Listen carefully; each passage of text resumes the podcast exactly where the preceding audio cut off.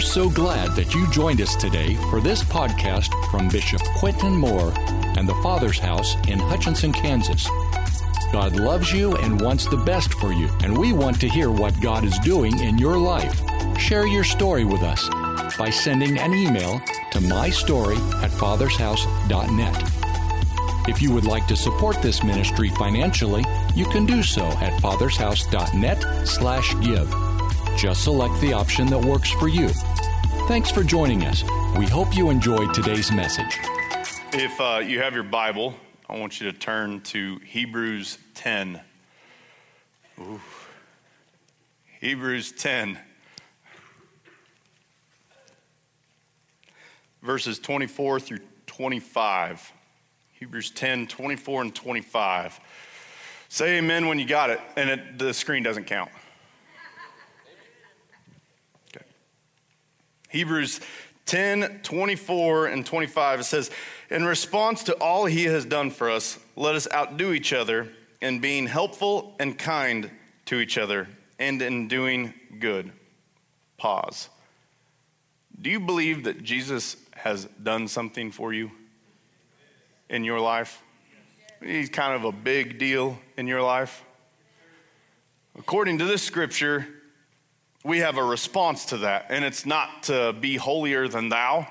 It's not to be biblically sound, it's to be nice and kind and in doing good.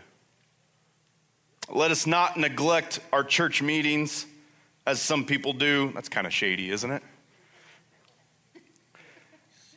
Shady. May, yeah, we'll leave it there but encourage and warn each other, especially now that the day of his coming back again is drawing near.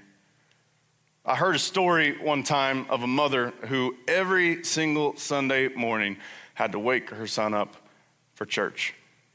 The story has nothing to do with our household, just to clarify.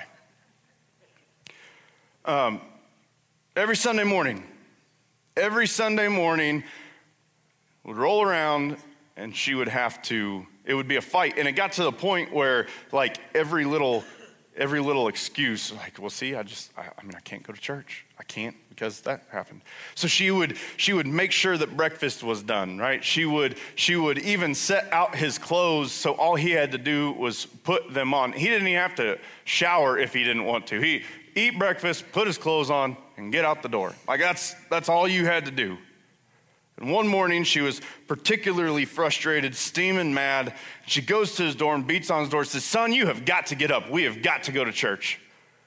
And he says, I don't want to go to church. She said, Why don't you want to go to church? Well, I'll give you three reasons. One, nobody likes me, and people are mean. Two, The services are long and I fall asleep.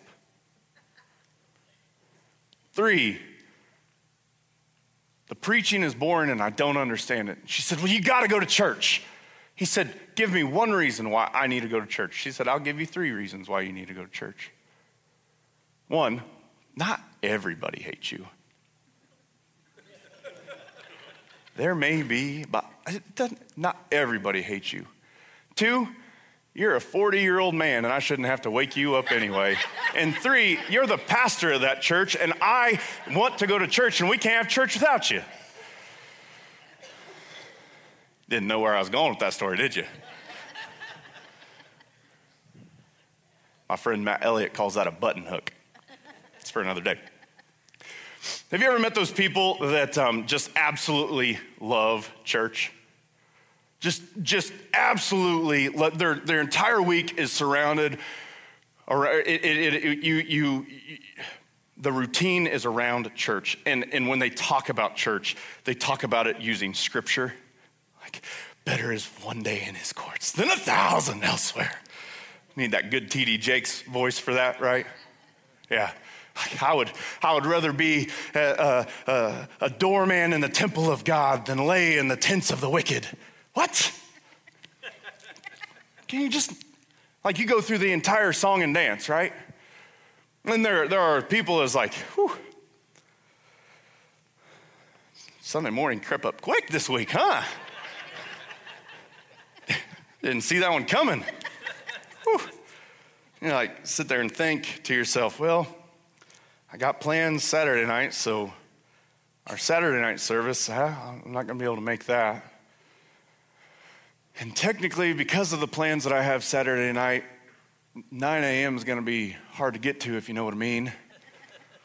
And so, well, they say that breakfast is the most important meal of the day, and because I'm going to miss the 9 because I'm going to sleep in, then I'm probably not going to get to the 10:30. You know what? I'll catch it online. That's what I'm going to do. I'm going to catch it online. I'll, I'll, watch every single minute of it online. Podcast. Podcast.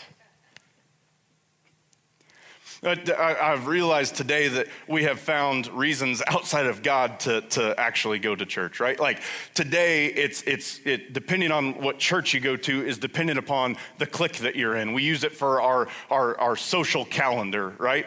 And while I'm not necessarily just talking about Hutchinson, Kansas, though it is very prevalent in Hutchinson, Kansas, I'm talking about nationwide. Like depending on the church you go to, like we get our social fix out of it. Some of you guys have actually gotten really smart and thought, you know what? That's free childcare. I get an hour where I ain't got to worry about wiping a butt. I ain't got to worry about calling a kid down. They're learning about Jesus. I can just kick back and relax. Some of you have taken it a step further and said, if I come to the 9 and 1030, I got like two and a half hours. I ain't got to do anything at all. They're learning about Jesus. It's fantastic. And while they are reasons, good or bad may be questionable, they aren't necessarily the right reasons. We have an entire list here at church. These are the churchgoers who, who don't come often. We call them the CEOs Christmas and Easter only list. These people, they, they, you ask them, why don't well, God knows my heart. How's that doing for you? God knows my heart.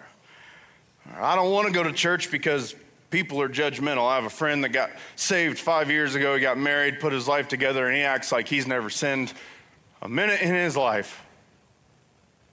Or I don't like to go to church because I don't understand the messages. Some of us are like, I don't, I don't want to go to church because I don't want to have to act like I got something together that I don't. And what I've realized about church is that even though some of them say that you can come as you are, they don't really mean that. And so I, I can't actually I can't actually walk into church struggling with my depression and anxiety. Heaven forbid I walk into church contemplating divorce. I can't, I can't walk into church with alcohol on my breath.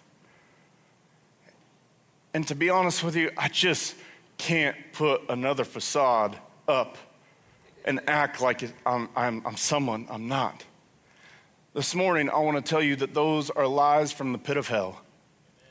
And that I believe in a God who loves you no matter what, loves you no matter where it is that you have, or where, where it is that you are, and has something for you right now. This morning, I want to talk to you and give you three things on, on why you should be a part of church, why community. And I, I actually wish that I have I had the ability to preach next week because I would talk specifically on on community after you've stepped into a church, why community is so important. So if you're taking notes, my number one is my actions are a response.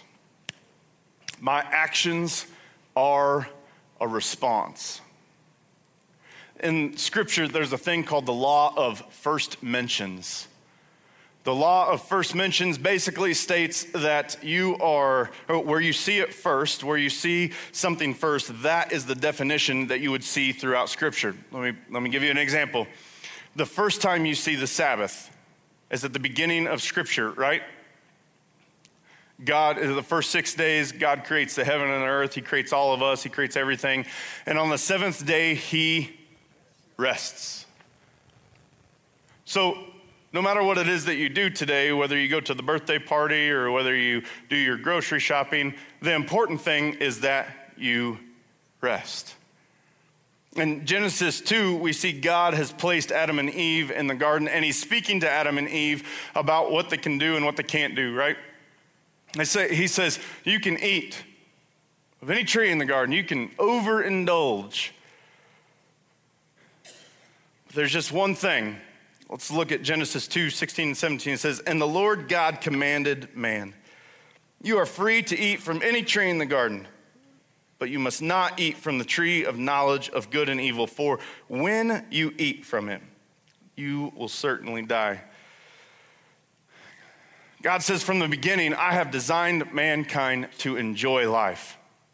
I have designed mankind to enjoy their spouses, to enjoy their kids, to enjoy the city that they dwell in. I have, in, I have designed them to enjoy life. But he says there's one stipulation do not live from the source of knowledge of good and evil. That's the tree they ate from, right? Do not live from the source of the knowledge of good and evil. Here's what we think when we hear that scripture Do not eat from the tree of knowledge of evil, right? Like when you, when you really sit and think about that scripture, Yes, it says good and evil, but our mind is fixated on evil, right? Because God would be okay with good, and God definitely does not want us to, to, to, to, to listen to anything evil. He would not want us to listen to, to, to the world, um, the, the evil in the world. But here's actually what God is saying God says knowledge of good things is actually bad. Can I tell you what God never wanted for you? God never wanted you to be in the position where you had to respond with because it was the right thing to do. The entire last year of my life has been about because it's the right thing for me to do.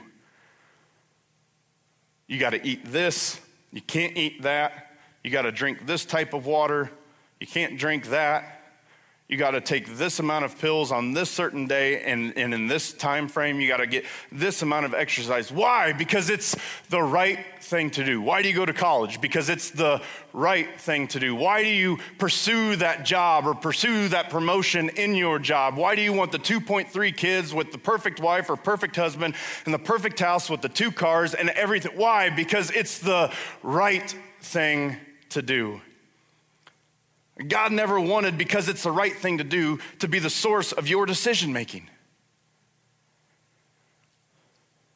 Why don't you claim your nieces and nephews on your taxes?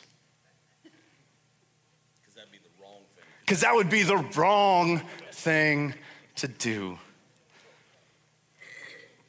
God never wanted that to be your reasoning.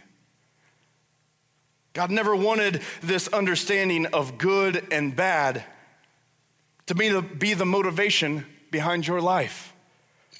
Because God understood that the knowledge of good and bad is not enough to motivate you through temptation and stress. How many people know we don't always make decisions from the gray matter in between our ears?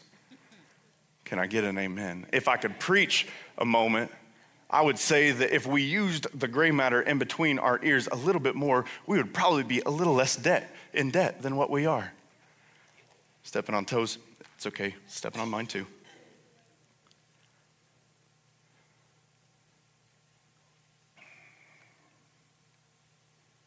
Have you ever stepped into a conversation, an argument, and thought, I shouldn't say this?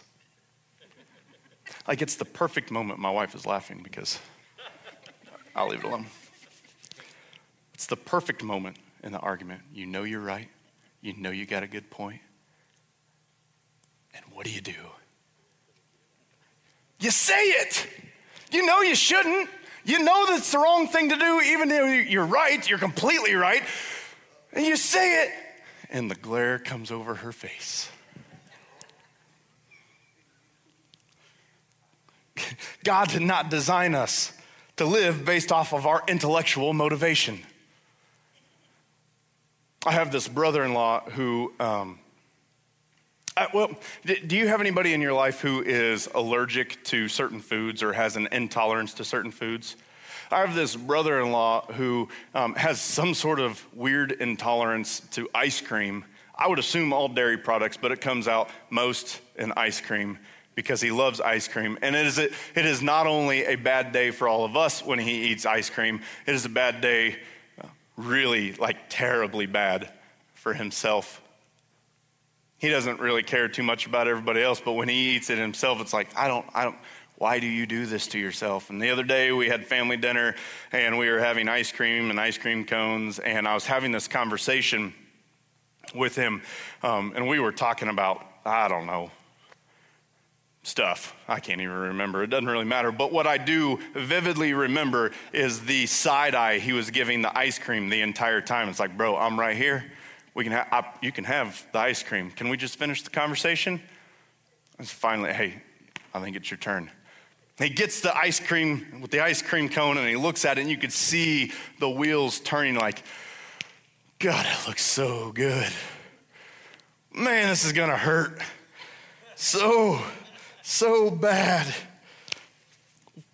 What's he do? He eats it, the entire thing.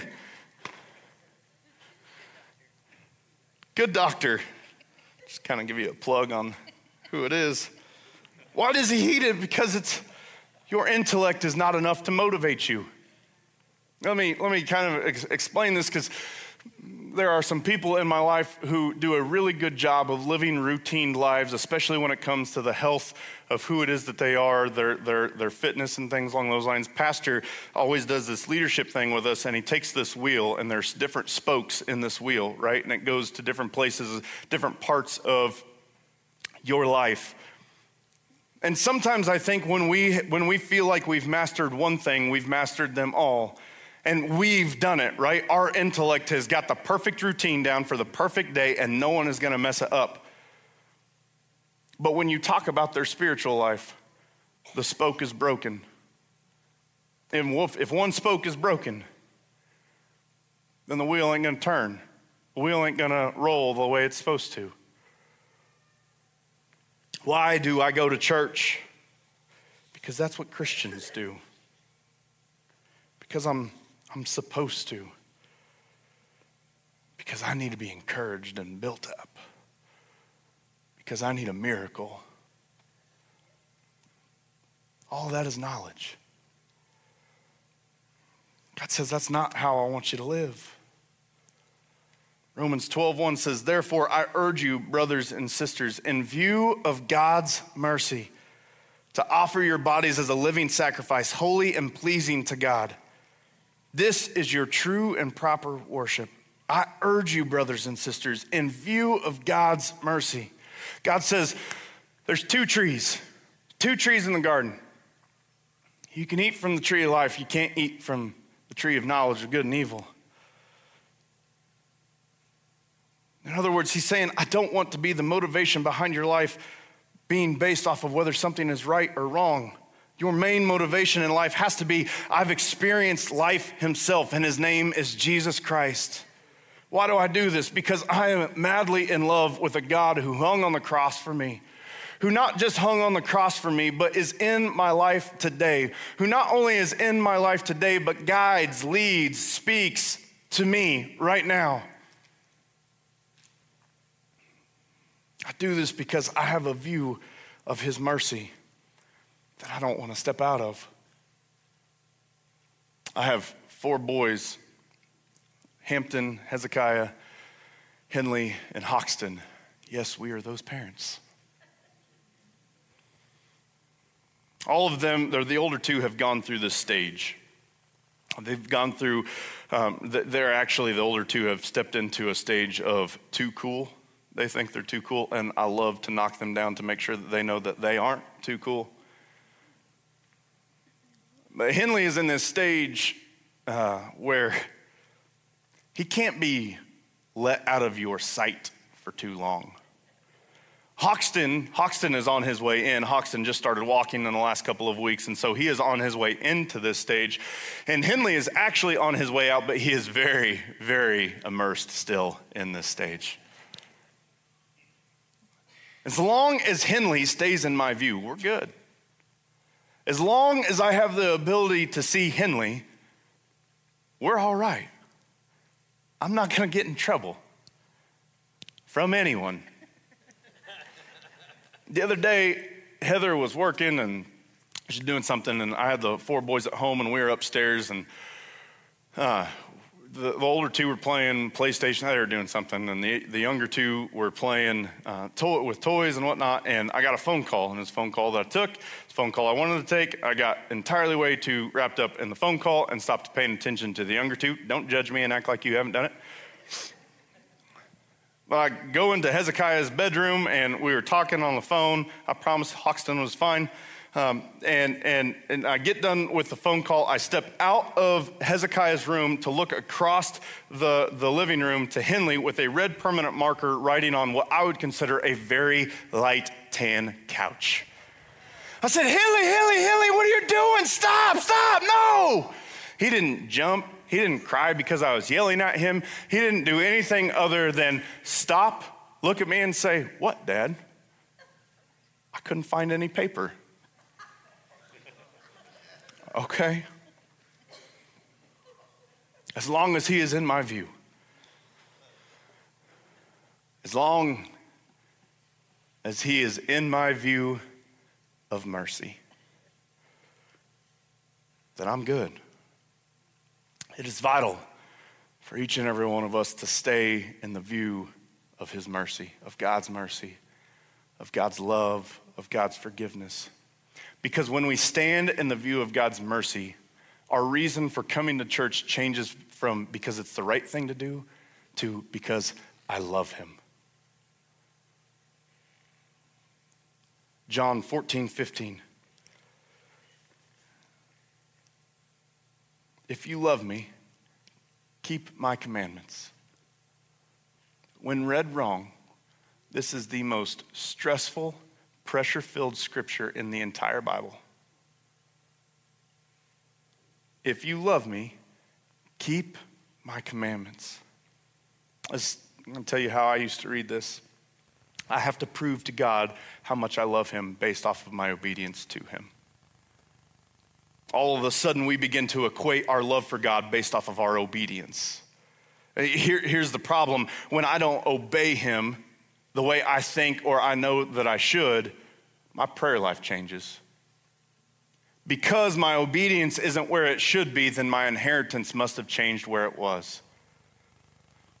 I can't ask God for a, a miracle because I haven't tithed in six months. I can't, I can't ask God for a breakthrough in my life because I got drunk last weekend.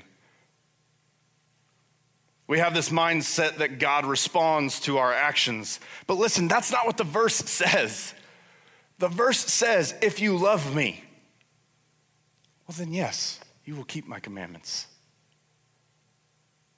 The verse says that when you love me, yes, uh, yes, you, you will keep my. It's, um, when I stepped into a relationship with Heather, I was concerned about no other relationship. I was not concerned about the parameters of that relationship. I was not concerned about stepping outside of the, the borders. When I stepped into covenant, when you step into covenant with God, you are no longer worried about whether you can or can't do something. You are only focused on the fact that, holy cow, he loves me? Why does he love me? I must, I must want to show this as well. And so my, my reason for showing love turns from because it's the right thing to do, but because I'm loved by God. I'm in his view of mercy, and I am only focused on him.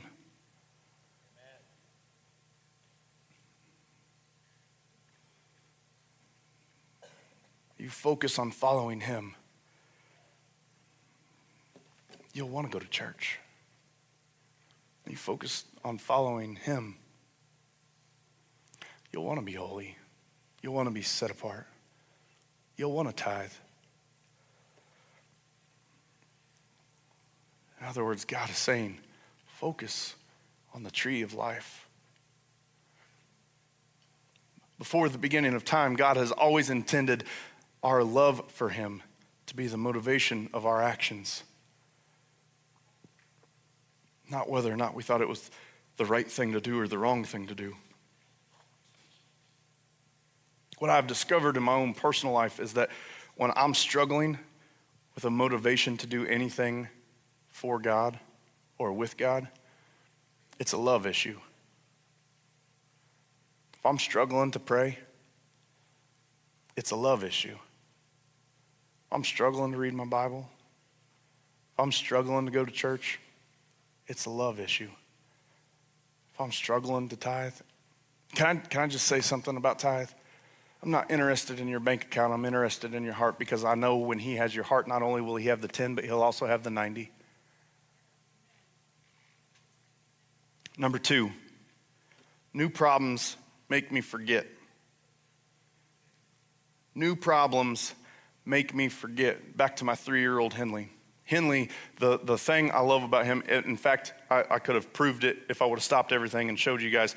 Henley, this morning when he sees me, what does Henley do every time he sees? If it doesn't matter if you've been gone for 30 minutes to eight hours, if you are out of Henley's view and he sees daddy or he sees mommy, gets these really big eyes with this really big smile and says, Daddy, Daddy! And he will run to you and give you the biggest hug. In fact, I love Henley so much because he speaks my love language. He, I am a words of affirmation through and through, and he will tell you 20 times a day so if I need my, uh, my love language stroked a little bit, I don't go to Heather. I go to Henley. I love you.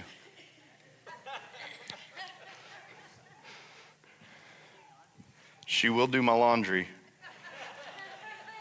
Heather is a acts of service individual.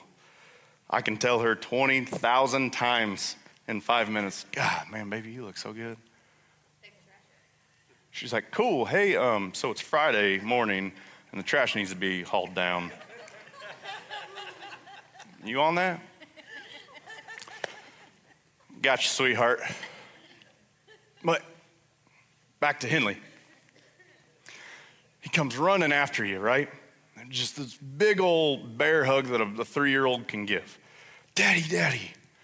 He's like, so excited to see you. And so there's uh, been a couple of times in, in, the evening where Heather had brought the boys home early, and Heather had asked me to go to the grocery store and, and get something, uh, get a couple of things. Um, our boys love fresh produce, fresh fruit. And so we go get more fruit than Heinz has pickles throughout the week because our boys like it, and we're going to give it to them.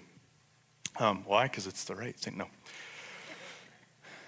Um, so I come home one evening and I got a couple of bags of, of, groceries, and Henley does the daddy daddy and comes and gives me a big hug. He said, Daddy, did you buy me something? And being the, the parent quick on his feet that evening, I said, I did.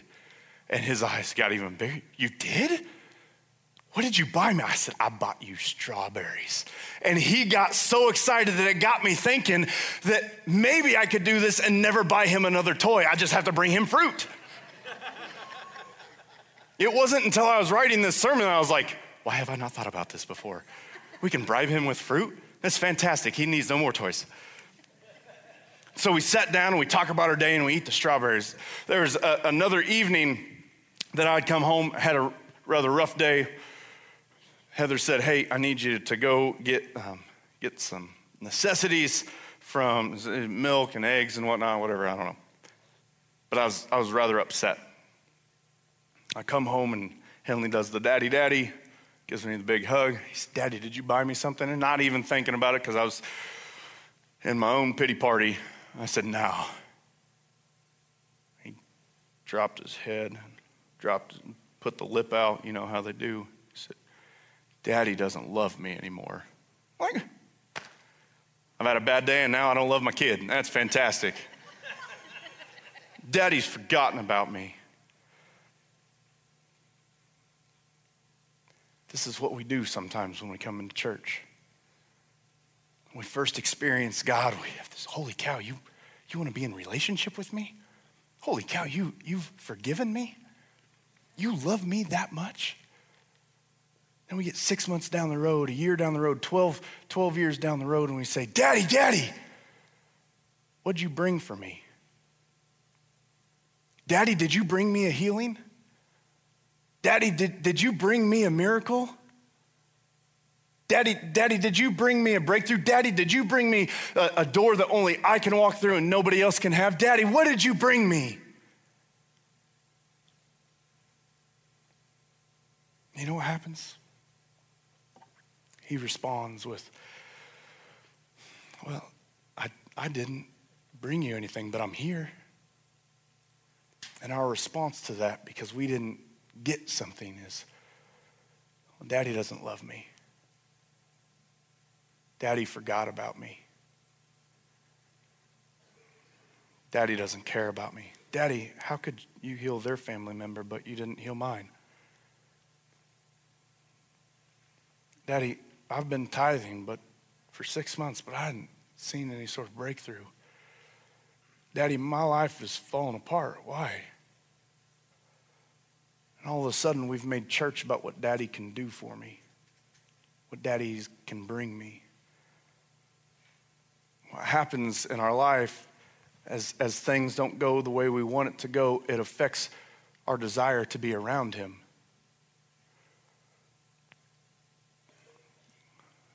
This may be a tough pill to swallow, but this is never about you. It never will. Yes, He heals. I wholeheartedly believe it. In fact, I'm standing in front of you today. Yes, He brings miracles. Yes, He, has, he gives favor. Yes, He blesses people's lives. I believe it with all that I am. But can I just tell you that that's icing on the cake? What I have realized today is that church really likes icing and not real interested in cake. Can I tell you what just icing is without cake? Diabetes.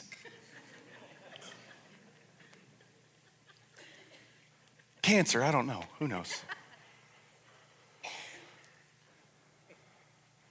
Romans 5, verses 8 says, But God demonstrates his own love towards us. While we were still sinners, Christ died for us.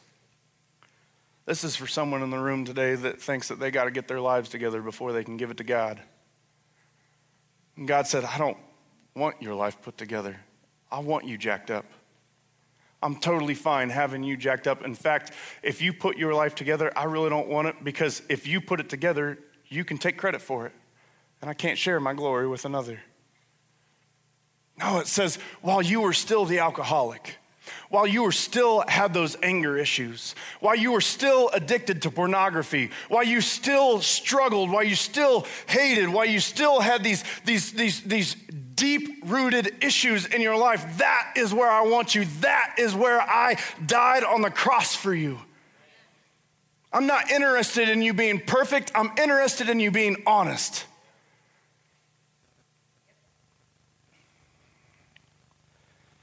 We let these earthly problems we have blind us to the fact that He fixed the biggest problem of them all when He saved our lives on that cross. My grandfather passed away just over four years ago. His name was Boppy, and he, Boppy was a great grandfather. He was pickled three quarters of the time, but he was a great grandfather. That big old smile of his, he was a Native American man, and so he had that big old snot, smile, and it just he was he was a great grandfather. his uh, health failed awfully quickly. I went home to be with the Lord. I remember going to the the funeral uh, or the, the reception after the funeral, and you know the, the, the talk that, that always happens around these moments. Why would God let this happen? Can I play God for a second? You mean, how could I let him come to heaven? Is that why you're mad at me? Are you you're mad at me because I took him out of a place of pain and put him into a place of glory? Christian, even when you lose, you win.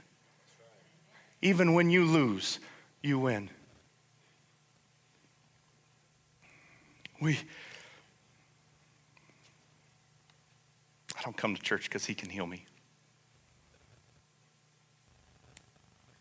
If I could just testify for a moment, I didn't step foot in this church on a weekly basis, on a daily basis throughout my last year because he could heal me. I did it because he, I love him and he loves me. I don't come to church so I can get a breakthrough. I don't come to church so I can get something out of it. I come to church because I'm madly in love with a man who continues to walk with me, who continues to speak into my life, who continues to give guidance and direction.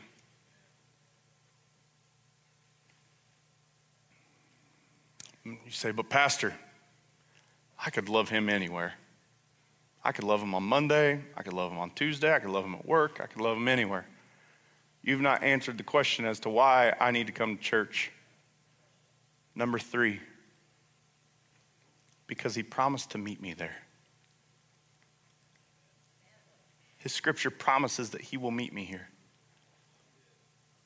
I preached the end of my service, or my end of my sermon, like up here earlier. He promises to meet me here.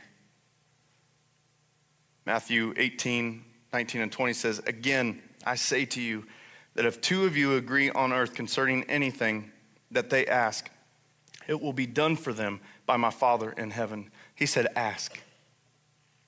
Ask, and it'll be done for you. Ask. Ask. All you got to do is ask. Scripture says, Ask for the nations, and he'll give it to you. Psalms 2 8. Ask of me, and I will make the nations your heritage and the ends of the earth your possessions. Ask, and I'll give you the nations. Are you asking for nations? Can I just preach for a moment and say, if your ask isn't as big as a nation, your ask is too small?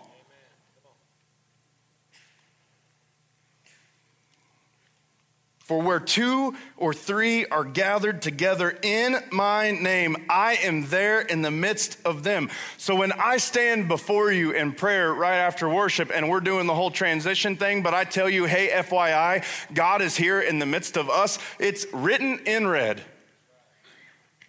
He is here. He's not gonna be here. He's not gonna have something for you in the future. He is here now and wants to speak to you, has been speaking to you since you walked into the building. The Bible says where two or more come together, that He dwells in the midst of us. This isn't a God who is an ethereal God that sits on a cloud and wants, and it wants to look down upon you, but it's the one who's sitting right next to you saying, I know you had a tough week. Because you had a tough week, I had a tough week. I know I feel distant, but I'm right here. I know you feel like you've not spoken to me for a long time. But I promise I'm hearing everything that you say.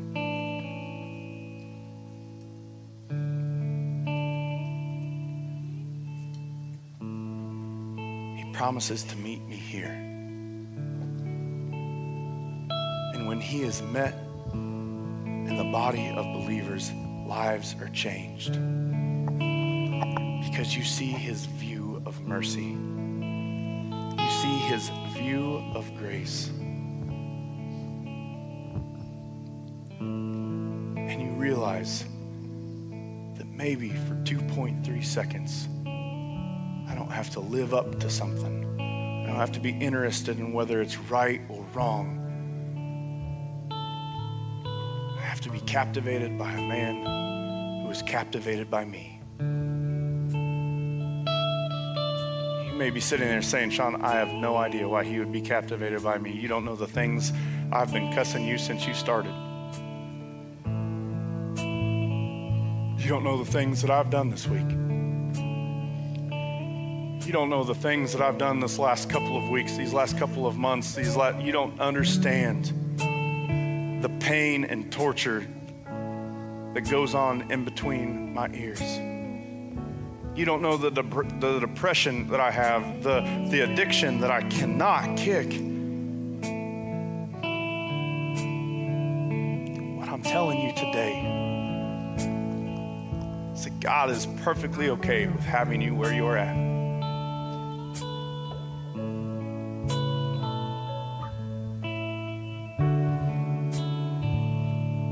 What is the Holy Spirit saying to you today? If I'm not coming in here because it's the right thing to do, but I'm coming in here because of my love for Him and Him for me, then He must want something for me. He must want to tell me something.